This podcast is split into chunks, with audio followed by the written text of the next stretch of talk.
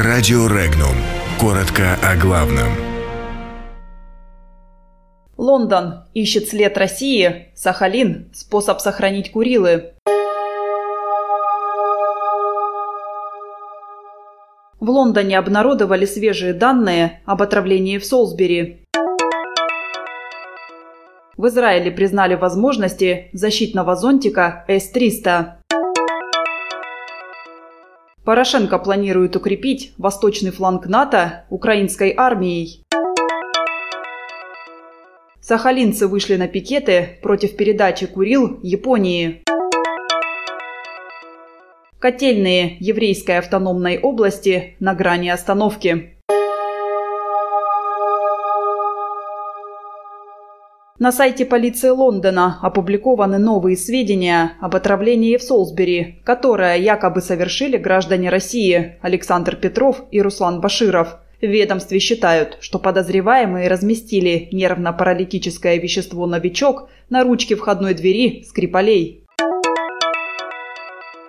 Боевая авиация Израиля не может в настоящее время свободно наносить удары по территории Сирии, поскольку ее защищает зонтик поставленных Россией зенитно-ракетных комплексов С-300. По мнению израильских экспертов, после инцидента со сбитым самолетом Ил-20 российских воздушно-космических сил прежние отношения между Москвой и Тель-Авивом остались в прошлом. Петр Порошенко в ходе своего выступления в Верховной Раде заявил, что страна идет в НАТО не с пустыми руками – Украинский президент подчеркнул, что восточный фланг Альянса будет существенно усилен украинской армией, которая за последние годы якобы стала сильной и боеспособной. Следует отметить, что в вооруженных силах Украины практически отсутствует боеспособная военная техника, Армия Украины страдает от недостатка личного состава и проблем с дисциплиной, что подтверждает разведка Донецкой и Луганской народных республик.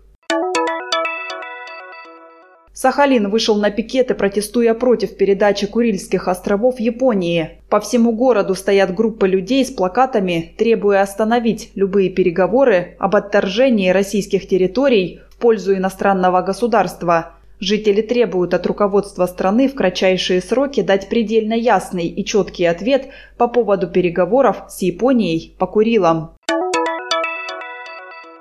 Котельные еврейской автономной области на грани остановки. Причина – отсутствие нормативного запаса угля. Без тепла могут остаться поселки, а также несколько медицинских учреждений в Биробиджане. Власти в срочном порядке выделяют топливо из областного резерва. Подробности читайте на сайте Regnum.ru.